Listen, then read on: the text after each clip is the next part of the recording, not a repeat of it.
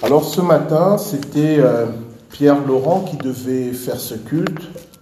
Malheureusement, euh, vous savez qu'il est aumônier euh, des hôpitaux. Et dans un des hôpitaux qu'il visite, il y a eu un drame assez terrible, ce qui fait qu'il avait, il est ce matin avec toute l'équipe de l'aumônerie pour un, un culte d'obsèques qui a lieu ce matin. Donc euh, il ne pouvait pas être là avec nous, il fera le culte dimanche prochain. Et donc il m'a demandé euh, de l'excuser, de le remplacer ce matin. Donc j'en ai profité pour continuer à répondre à vos questions, puisque j'avais pas mal de questions en retard. Donc je le rappelle, euh, à la sortie, vous avez une petite urne en forme d'église avec des petits bouts de papier devant. Je crois que j'ai oublié de mettre un stylo, mais si quelqu'un y pense, il met un petit stylo. Et vous pouvez euh, proposer des thèmes de prédication ou poser des questions. Euh, et voilà, je m'engage à, prendre vos questions comme thématique de mes prédications. Et donc, euh, la question d'aujourd'hui, elle est très intéressante. Dans sa, dans sa formulation, elle va d'abord vous interpeller, peut-être vous interroger. Et quand je l'ai lu, je me suis dit, bah, qu'est-ce qu'il veut que je réponde? Qu'est-ce que cette personne veut que je réponde? Et puis en y réfléchissant, en y méditant, il y a à travers cette question des thèmes fondamentaux. Donc, je vais la lire. Euh, dans un premier temps, vous allez peut-être rigoler. Mais dans un deuxième temps, on va aller vers des sujets fondamentaux de mon point de vue pour la foi chrétienne. Donc voici la question. Bonjour pasteur. Ma question est, est-ce un péché Est-ce un péché si on reste tout nu à la maison ou euh, dormir tout nu? Bon, j'avais dit que vous allez rigoler, euh, ça n'a pas manqué. Donc, bonjour pasteur, ma question est, est-ce un péché si on reste tout nu à la maison ou si on dort tout nu? Bon, bah, arrêtez de rigoler, c'est bon. Alors on va répondre à cette question. Je me suis engagé, vous me posez des questions, j'y réponds. On va répondre à cette question, vous allez voir, ça va nous amener assez loin. Et, je vais faire un grand détour et à la fin, je vais essayer de donner mon avis à cette question. Et, et pour ça, on va lire deux textes. Le premier se trouve dans 1 Corinthiens chapitre 10, des versets 23 à 33. 1 Corinthiens chapitre 10, 23 à 33 et Éphésiens 4, 17 à 24. Mais avant de lire ces textes, nous allons prier pour que le Seigneur euh, nous éclaire par le Saint-Esprit.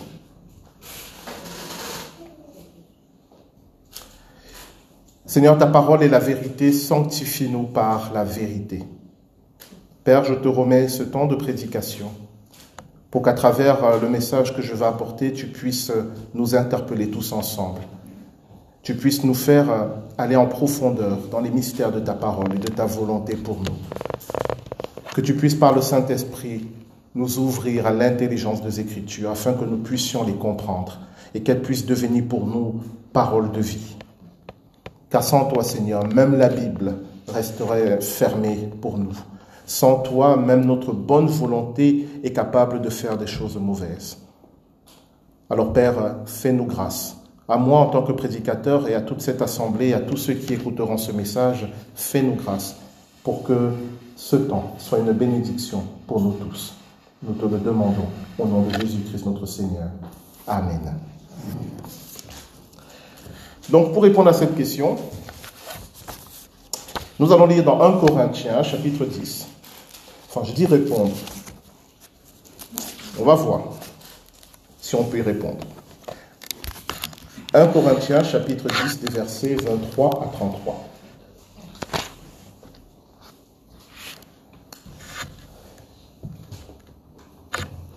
Tout m'est permis, mais tout n'est pas utile. C'est l'apôtre Paul qui écrit aux Corinthiens. Tout m'est permis, mais tout n'est pas utile. Tout m'est permis, mais tout n'édifie pas. Que personne ne cherche son propre intérêt, mais plutôt celui de l'autre. Mangez de tout ce qui se vend au marché sans vous poser de questions par motif de conscience, car la terre avec tout ce qu'elle contient, appartient au Seigneur. Si un non-croyant vous invite et que vous acceptiez d'y aller, mangez de tout ce qu'on vous présentera sans vous poser des questions par motif de conscience. Mais si quelqu'un vous dit, c'est de la viande offerte aux idoles, n'en mangez pas, à cause de celui qui vous a informé et par motif de conscience. Je parle ici non de votre conscience, mais de celle de l'autre personne. Pourquoi en effet ma liberté serait-elle jugée par une conscience étrangère? Si moi je mange avec reconnaissance, pourquoi devrais-je devrais être blâmé à propos d'un aliment pour lequel je remercie Dieu? Ainsi donc, que vous mangiez, que vous buviez, ou quoi que vous fassiez, faites tout pour la gloire de Dieu. Ne soyez une cause de faux pas ni pour les non-juifs, ni pour les juifs, ni pour l'Église de Dieu. Faites comme moi, je m'efforce en tout de plaire à tous, recherchant non mon avantage, mais celui du plus grand nombre, afin qu'ils soient sauvés. Le deuxième texte que je vous propose de lire se trouve dans Éphésiens chapitre 4, des versets 17 à 24. Éphésiens chapitre 4, des versets 17 à 24. Voici donc ce que je dis et ce que j'affirme dans le Seigneur. Vous ne devez plus vous conduire comme les non-croyants qui se laissent guider par la sottise de leurs pensées. Ils ont l'intelligence obscurcie, ils sont étrangers à la vie de Dieu à cause de l'ignorance qui est en eux, à cause de l'endurcissement de leur cœur. Ils ont perdu tout sens moral et se sont livrés à la débauche pour commettre avec avidité toutes sortes d'impuretés. Mais vous, ce n'est pas ainsi que vous avez appris à connaître Christ. Si du moins, c'est lui que vous avez écouté, et si c'est en lui que vous avez été enseigné, conformément à la vérité qui est en Jésus. On vous a enseigné à vous débarrasser du vieil homme qui correspond à votre ancienne manière de vivre et se détruit sous l'effet de ses désirs trompeurs, à vous laisser renouveler par l'Esprit dans votre intelligence et à vous revêtir de l'homme nouveau, créé selon Dieu dans la justice et la sainteté que produit la vérité. L'herbe sèche et la fleur se fanent, mais la parole de notre Dieu demeure éternellement. Amen. Alors, euh, avant de commencer, je vais toujours rappeler que dans ce que je vais dire, hein, loin de moi, l'idée de me présenter comme meilleur, parfait, ou ayant tout compris, en tout réussi. Donc, je le redis toujours, les interpellations que je lance dans mes prédications me concernent aussi. Pour une raison qui est difficile à expliquer, c'est que souvent, les interpellations que je lance, je n'ai pas prévu de les lancer et je suis moi-même surpris par certaines choses qui sortent et je me rends compte que certaines me concernent aussi. Donc voilà, n'y prenez pas euh, une position de dire euh, je suis moralement supérieur. Euh, non, on, on, essaie de se laisser interpeller par la parole de Dieu. Donc, je remercie la personne qui a posé cette question. Donc, est-ce un péché si on reste tout nu à la maison ou dormi tout nu? Dans un premier temps, il y a deux manières de répondre. Il y a la manière de dire, fais ce que tu veux chez toi, en fait. Hein. Tant que ça ne contrevient pas à la loi, hein, bon, tu es libre. Hein. Voilà. Puis a la manière un peu légaliste, oh, tu dis, mais non, euh, Dieu a dit, il ne faut pas être impudique, etc., etc. Toutes ces manières, de mon point de vue, sont les mauvaises manières d'aborder ce genre de questions parce que ce genre de questions c'est des questions qui relèvent du culturel, de l'éducation qu'on a reçue, de la société dans laquelle nous vivons, et vous allez vous rendre compte que c'est fondamental. Fondamental. Je vais commencer par une notion qu'il faut repréciser, puisque la personne demande est-ce un péché? Qu'est-ce que le péché dans la Bible? Le péché, c'est d'abord un état, une manière d'être. Le péché décrit la situation de l'être humain qui est séparé de Dieu qui est en rébellion contre Dieu. C'est ça d'abord, le péché. Et les péchés, ce sont les actes qui démontrent que nous sommes séparés de Dieu. Donc il y a le péché qui est une nature, qui est la nature humaine rebelle contre Dieu, et il y a les péchés qui sont les actes qui montrent que notre nature humaine est en rébellion contre Dieu. Le péché, c'est ce dont Jésus-Christ est venu nous sauver. Il est venu changer notre cœur. Et il nous a envoyé le Saint-Esprit pour que le Saint-Esprit nous aide maintenant à résister au péché. Parce qu'une fois que mon cœur est changé, une fois que je suis réconcilié avec Dieu, il ne faut plus que je produise les actes de rébellion. Mais pour ça, lorsque je suis dans un environnement qui m'encourage à le faire, j'ai besoin d'une aide, d'où la venue du Saint-Esprit, qui est là pour m'encourager, qui est là pour me consoler, qui est là pour m'éduquer, qui est là pour m'aider à résister lorsque j'ai envie de faire quelque chose qui est contraire à la volonté de Dieu. C'est un processus qui est plus ou moins long selon les personnes. Et c'est ce que la Bible appelle la sanctification. La sanctification, c'est tout simplement ma vie où j'essaie d'être en conformité avec la volonté de Dieu. Donc quand la personne me demande est-ce un péché? D'être tout nu, elle me demande si le fait d'être tout nu chez soi, c'est la manifestation que je suis en rébellion contre Dieu. Bah, j'en sais rien. Parce qu'il y a un problème avec la définition du péché. Parce que fondamentalement, je vous donne un exemple pour que vous compreniez. Si je vous dis de me donner des péchés clairs dans les Écritures, normalement, vous allez me citer, par exemple, les dix commandements. Hein? Tu ne tueras pas, tu ne commettras pas d'adultère, tu ne voleras pas, tu ne convoiteras pas, et vous avez raison. La loi nous dit ce qu'il ne faut pas faire. Mais ce n'est pas suffisant. Ce n'est pas suffisant. Parce qu'il y a des choses dont ne parle pas la loi. Et c'est là qu'entre en jeu notre relation vivante avec Dieu. À une époque de ma vie, je priais pour quelqu'un et euh, pour aider une personne qui vivait vraiment des problèmes. Et en priant, j'ai reçu dans la prière que je devais m'abstenir de boire de l'alcool pendant un an. Et c'est ce que j'ai fait. À ce moment-là, pour moi, boire de l'alcool est un péché. Alors que plein de chrétiens pouvaient en boire sans problème. Est-ce que vous me suivez?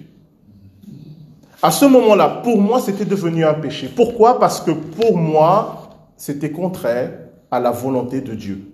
C'était contraire à ce que Dieu attendait de moi. Mais pour un autre chrétien, ce n'est pas un péché. Je vous dis ça parce que souvent, nous avons une définition très restrictive du péché.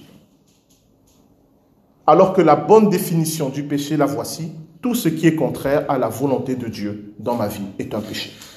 Que cette chose soit bonne ou mauvaise, une fois que Dieu m'a dit ne fais pas, si je fais, j'ai commis un péché. Alors, souvent, qu'est-ce qui se passe? Tel prédicateur reçoit de la part de Dieu, ne boit pas d'alcool pendant un an, il va venir à son église, il va dire à tous les chrétiens, ne buvez pas d'alcool pendant un an, c'est un péché. Non. Il y a des péchés qui sont pour toute l'église. Et reprenez les dix commandements. En gros. Après, il y a des péchés qui sont pour chacun d'entre nous selon la volonté de Dieu pour nous. Quand Dieu te dit ne fais pas, même s'il ne l'a pas dit à l'autre, même si tu es le seul auquel il a dit, quand Dieu dit ne fais pas, alors ne fais pas, obéis. Et ça me donne déjà un élément de réponse à la question est-ce un péché si on reste tout nu à la maison? C'est pas à moi qu'il faut poser la question, c'est à Dieu qu'il faut la poser. Parce que moi je peux te dire oui c'est un péché ou non ce n'est pas un péché, mais ma réponse ne vaut rien. Parce que, d'abord, je, ne connais pas la personne qui a posé cette question. Je ne connais pas son parcours, je ne connais pas ses besoins, mais Dieu le connaît. Et Dieu peut dire à tel, tu veux marcher tout nu chez toi pourvu que tu n'en ferais pas la loi française, vas-y. Et à l'autre, il va dire, non, pas toi, ne fais pas ça. Pourquoi Pour plein de raisons. Parfois, on ne sait même pas pourquoi Dieu dit, non, toi, non. Retenez déjà ce premier élément. La définition du péché, elle est à la fois générale pour tout le monde, pour toute l'humanité, pour tous les chrétiens, mais elle est aussi particulière pour chaque enfant de Dieu qui recherche la volonté de Dieu pour sa vie. Donc c'est pour ça qu'avant de courir auprès des pasteurs, des prêtres, des prophètes, de je ne sais qui, mettez-vous simplement dans votre chambre, à genoux, et demandez à Dieu, Seigneur, est-ce que ça c'est bon pour moi? Est-ce que c'est ta volonté pour moi? Il y a beaucoup de chrétiens qui sont prisonniers de gourous parce qu'ils demandent à quelqu'un d'autre de définir le bien et le mal dans leur vie.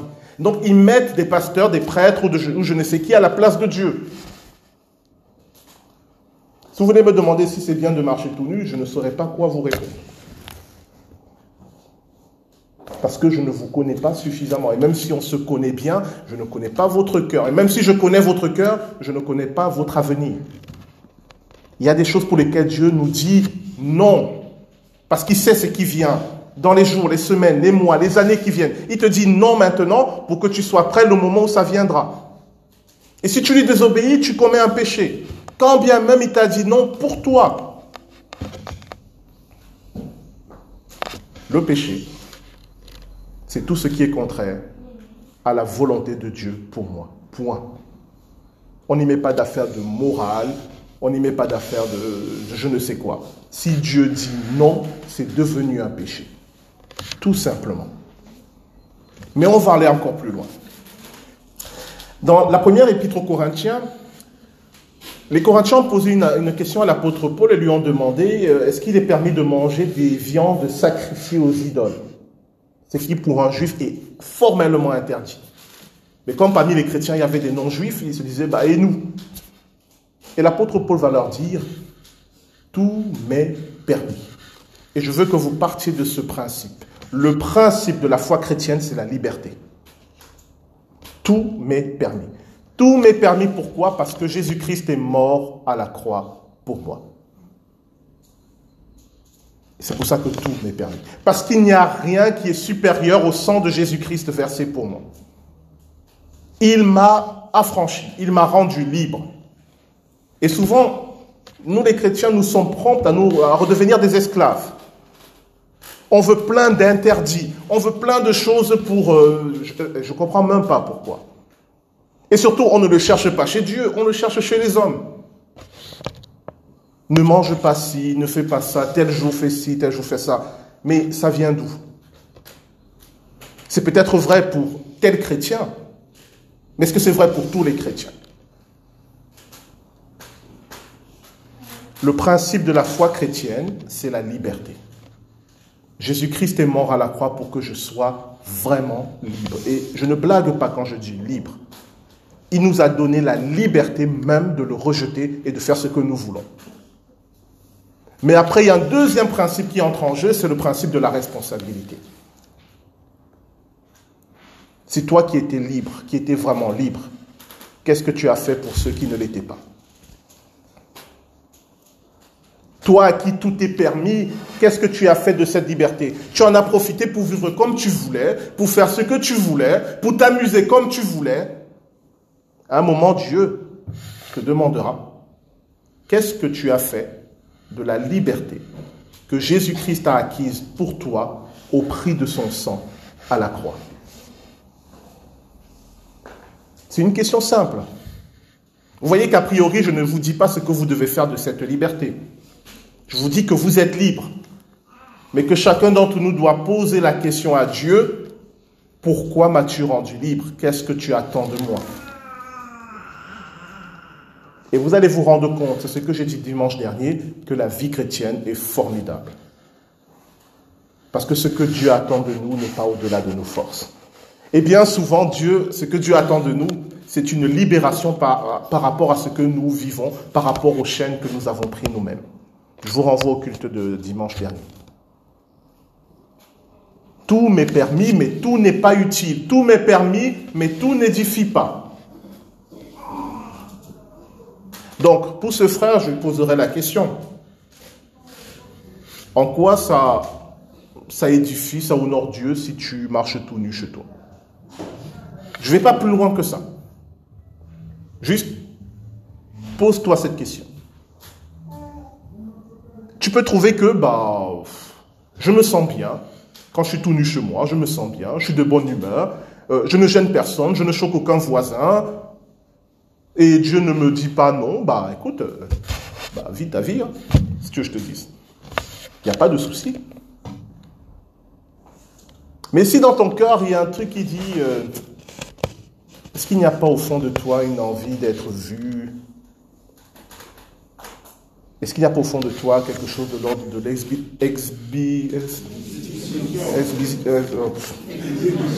l'exhibition Je ne dis pas que c'est le cas, mais je dis qu'une fois que tu interrogeras Dieu, il va t'interpeller.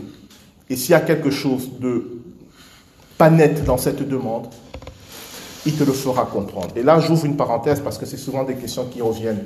Tout à l'heure, je vous ai dit que dans la prière, je discernais que Dieu me demandait de m'abstenir d'alcool pendant un an. Comment on arrive à comprendre ce que Dieu attend de nous? Alors c'est très rare le moment où Dieu vient te parler en mode audio, stéréo, tu entends vraiment une voix. Ça existe. Moi, je connais des personnes qui l'ont vraiment vécu. Mais c'est rare. Je vous donne comment ça marche pour moi. Ça ne veut pas dire que pour vous, ça sera également pareil, mais pour que vous compreniez comment ça fonctionne. Quand on prie, on pose une question à Dieu, sincèrement, en cherchant vraiment sa volonté, il répond toujours d'une manière ou d'une autre. Ça, c'est le principe de base. Dieu répond toujours d'une manière ou d'une autre. Pour une seule raison, il est impossible que Dieu laisse un de ses enfants dans le péché. Si vous lui demandez, il va vous répondre. Si vous êtes attentif. Alors pour moi, ce sont des, euh, pensées qui, viennent de, de, nulle part et qui s'imposent à moi. Quand je dis qui s'imposent à moi, c'est des pensées qui n'étaient pas dans mon schéma prévu, qui surviennent brusquement et qui ne partent pas. Et quand je prie pour savoir si ça vient de Dieu, non seulement ça ne part pas, mais ça se renforce. Quand ce sont mes propres pensées ou des pensées de l'ennemi, quand je demande à Dieu si ça vient de lui, très vite ça part, ou je n'ai pas la paix, je ne me sens pas bien, voilà. Mais les pensées qui viennent de Dieu, non seulement ça demeure, mais quand j'envisage ce que cette pensée suggère, j'ai la paix. Est-ce que vous me suivez? Je reprends. Quand ça vient de Dieu, ça s'impose à moi. Ça ne part pas. Ça demeure même pendant des jours. Et quand j'interroge Dieu pour savoir si c'est de lui, ça reste, j'ai la paix et ça grandit en moi et ça ne me lâche pas. Et au fil du temps, j'ai appris à reconnaître ce genre de pensée. Et puis j'ai appris à faire le tri et j'apprends toujours à faire le tri entre mes propres pensées, les pensées de Dieu et les pensées de l'ennemi. Mais il faut vous y mettre. Parce que c'est avec l'expérience que vous allez de plus en plus arriver à discerner. Donc quand je prie pour cette personne, pour savoir comment l'aider, et puis j'ai une pensée qui vient de nulle part qui dit arrête de boire l'alcool pendant un an. J'y pensais même pas, j'avais même pas envisagé cette possibilité. Je me dis mais c'est bizarre cette pensée. Et je la reprends, je dis à Dieu, est-ce que c'est de toi ou est-ce que c'est moi qui suis en train de délirer? Et cette pensée, elle demeure. Bon, sans être un alcoolo, euh, arrêter l'alcool pendant un an, c'est quand même, euh, c'est chaud quand vient la saison des barbecues, on aime bien un petit rosé, et voilà. Donc euh, j'essaie un peu de voir, bah, quand j'envisage cette possibilité, est-ce que je suis un peu effrayé? Non, j'ai la paix. J'ai la paix, en, genre, t'inquiète pas, tu vas y arriver. Alors je dis, Seigneur, je pense que c'est de toi, alors je vais le faire. Et il s'est confirmé que c'était de lui parce que à cette époque, j'étais rentré au Cameroun, il y avait des fêtes partout. Euh, vous savez, quand il y a la fête au Cameroun, si vous ne buvez pas d'alcool, on m'a dit tu es dans une secte, qu'est-ce qui se passe, tu vas bien, tu es déprimé. Bon, mais j'étais tranquille, j'avais la paix parce que c'était de Dieu, il me soutenait. J'ai dit non, non, cette année, ça sera, pas, ça sera sans alcool, tout simplement. Je ferme cette parenthèse parce que je sais que pour beaucoup c'est une interrogation. Comment comprendre que c'est Dieu qui me parle? Il faut lui poser des questions. Il faut apprendre à écouter. Il faut apprendre à trier. Il faut persévérer. Posez-lui les questions les plus banales. Hein, Seigneur, est-ce que je dois prendre le café ou le thé? Et vous vous mettez à écouter. Il a un avis là-dessus aussi. C'est comme ça qu'on s'entraîne à l'écouter. Et vous allez voir qu'au fil du temps, vous arriverez à faire la distinction entre ce qui est de Dieu et ce qui n'est pas de Dieu. Donc pour cette personne qui me demande si c'est un péché de rester tout nu, il faut poser la question à Dieu et puis il faut écouter Dieu, ce que Dieu a dit pour toi dans ta vie par rapport à cette question. Ce n'est pas une mauvaise question, il n'y a pas de question mauvaise avec Dieu. Si tu es un enfant de Dieu, tu peux lui demander tout. Ce n'est pas un problème. Il faut juste l'écouter il faut juste lui obéir. Dans l'Épître aux Éphésiens, l'apôtre Paul nous parle du renouvellement de l'intelligence. Et là, je vais aborder, pour terminer, la partie la plus difficile.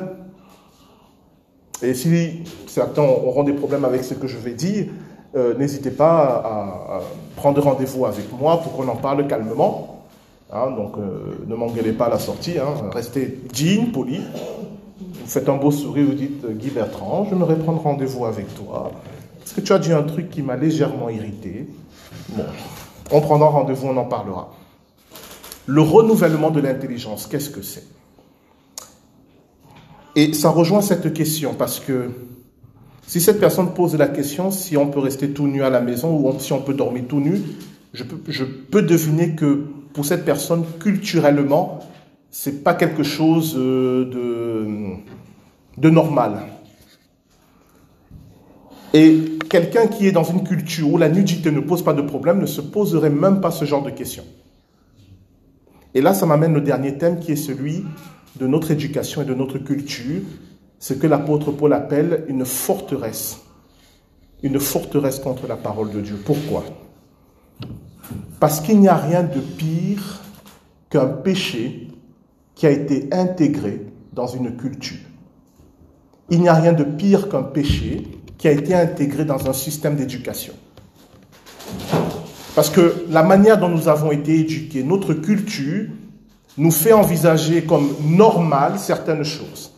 Et on n'y pense même plus lorsque nous réfléchissons. Notre environnement culturel nous conditionne à accepter certaines choses et à rejeter certaines choses. Et quand on est chrétien, ces choses-là, on les prend comme admises, sans se poser la question, qu'en dit Dieu par rapport à ces choses? Dans certaines cultures, c'est tout à fait normal pour un père, si sa fille n'est pas vierge au mariage, de la tuer. On va la prouver. Il a sauvé l'honneur. Il a lavé l'honneur de la famille. Ce n'est pas un problème il ne, ressentira même aucune culpabilité. Pourquoi? Parce que sa culture lui dit, ce que tu as fait est bien. On t'approuve. Mais que dit Dieu? J'ai pris un exemple extrême pour que vous compreniez mon propos. Il y a plein de choses dans lesquelles nous avons été éduqués, élevés, qui sont pour nous des choses normales, banales, et nous n'avons pas pris la peine, lorsque nous sommes devenus chrétiens, de poser la question au Seigneur, est-ce que ça, c'est normal pour toi? Ma famille a toujours fait cela, mais toi, qu'en dis-tu? Moi, je viens d'une culture où on considère que nos ancêtres sont les garanties de notre réussite dans la vie. Alors, le bon côté, c'est qu'on honore les personnes qui ont les cheveux blancs, tout ça, bon, positif. Le mauvais côté, c'est que nos ancêtres ont pris la place de Dieu. Parce que c'est d'eux qu'on attend le bonheur et la réussite sur terre et pas de Dieu. Dieu ne partage sa gloire avec personne. Si vous attendez la réussite, le bonheur de grand-papy et de grand-maman, Dieu va vous laisser avec grand-papy et grand-maman qui est dans la tombe. On va voir comment ils vont vous aider. Il ne va pas partager sa gloire avec grand-papy et grand-maman vous devez choisir à qui vous faites confiance. Pour beaucoup, c'est normal parce que on est né là-dedans, on a été éduqué comme ça. Mais posez-vous juste la question est-ce que pour Dieu c'est normal? C'est ce que j'appelle une forteresse culturelle, c'est-à-dire euh, un état d'esprit où il y a peut-être des choses bonnes. Je ne dis pas que tout est mauvais mais un état d'esprit qui nous a façonnés et que nous n'avons plus interrogé devant Dieu en demandant à Dieu, mais dans mon pays, dans ma famille, dans mon ethnie, Tout le monde fait comme ça. Et toi, qu'en dis-tu? Est-ce que c'est ta volonté? Et pour moi, un enfant de Dieu qui ne prend pas la peine de poser cette question-là, comment peut-il s'appeler enfant de Dieu? Il est enfant de son pays, il est enfant de sa famille, il est enfant de son ethnie, il est enfant de son clan, mais il n'est pas enfant de Dieu. Pourquoi? Parce que pour lui, la référence suprême, c'est sa culture. Il n'y a rien de pire qu'un chrétien qui dit c'est légal, donc c'est permis. Si vous pensez comme ça, vous n'êtes plus chrétien. Parce que votre référence devient l'Assemblée nationale française. Vous avez vu l'Assemblée nationale française ces derniers moments? Vraiment ça votre référence ultime dans la vie C'est légal donc c'est permis Non. Bien sûr, il y a des choses légales qui sont conformes à la volonté de Dieu, bien sûr. Mais il y a aussi des choses légales qui sont contraires à la volonté de Dieu. Je prends un exemple un peu lointain. Il y a encore euh, quelques années, dans certains États des États-Unis, il était tout à fait légal de mettre les Noirs assis d'un côté et les Blancs de l'autre, et interdit aux Noirs d'aller du côté des Blancs. C'était tout à fait légal. Et puis un pasteur qui a dit, c'est peut-être légal, mais Dieu a créé tous les hommes égaux. Et je refuse cette loi. Il s'appelait Martin Luther King. Il y avait aussi Rosa Parks. La légalité n'est pas le signe que c'est selon la volonté de Dieu. C'est juste le signe que la société dans laquelle nous vivons a choisi d'honorer telle ou telle chose. Mais ce n'est pas parce que la société dans laquelle nous vivons honore une chose que cela veut dire que cette chose est honorable devant Dieu. L'enfant de Dieu doit toujours demander à son Père. Certes, c'est légal, mais est-ce que tu m'autorises à le faire? Si on ne le fait pas, alors notre foi, c'est de la rigolade. C'est du baratin. Ça ne sert à rien que nous venions ici le dimanche. Je suis un peu dur, mais je suis sérieux. La forteresse culturelle est le premier adversaire du chrétien. Parce que c'est celui qu'on a intégré, qu'on ne voit pas. Et c'est bien souvent le combat que nous refusons de mener, alors que c'est le premier combat qu'il faut mener.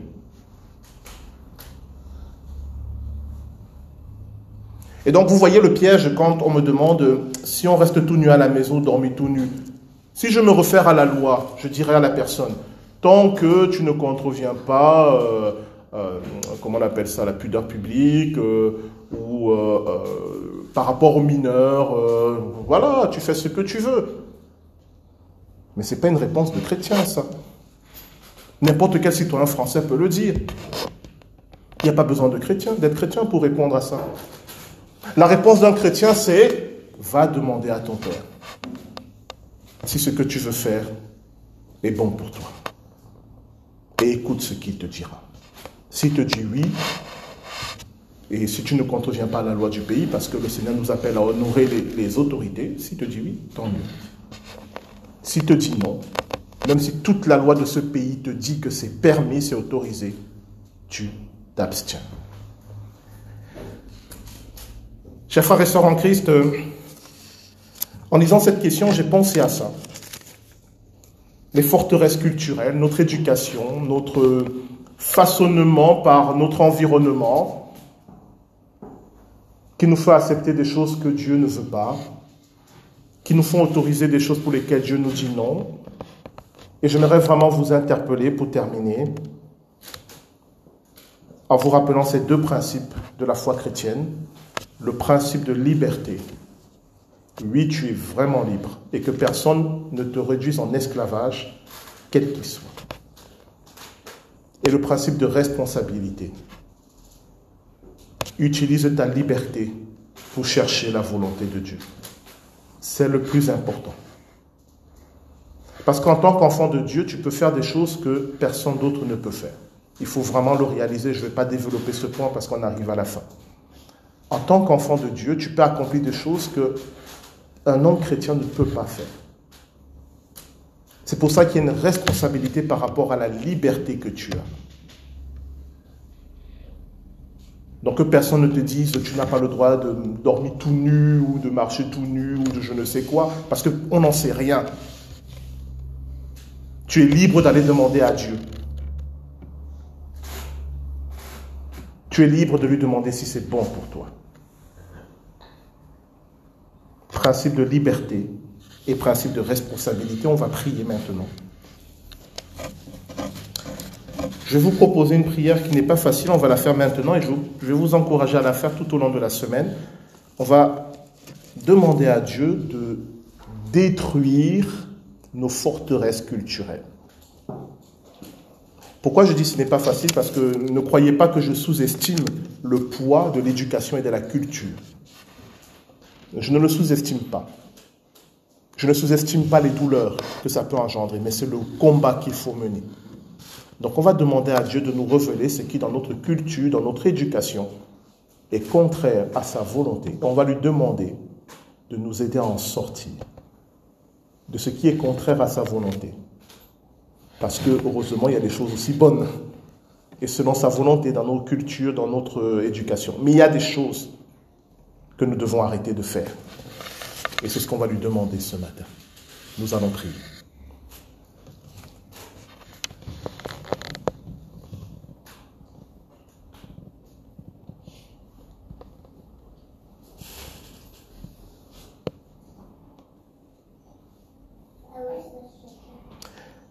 Dieu notre Père, nous venons vers toi tel que nous sommes avec euh, notre histoire, avec nos blessures, nos rêves, nos projets, notre éducation, notre culture.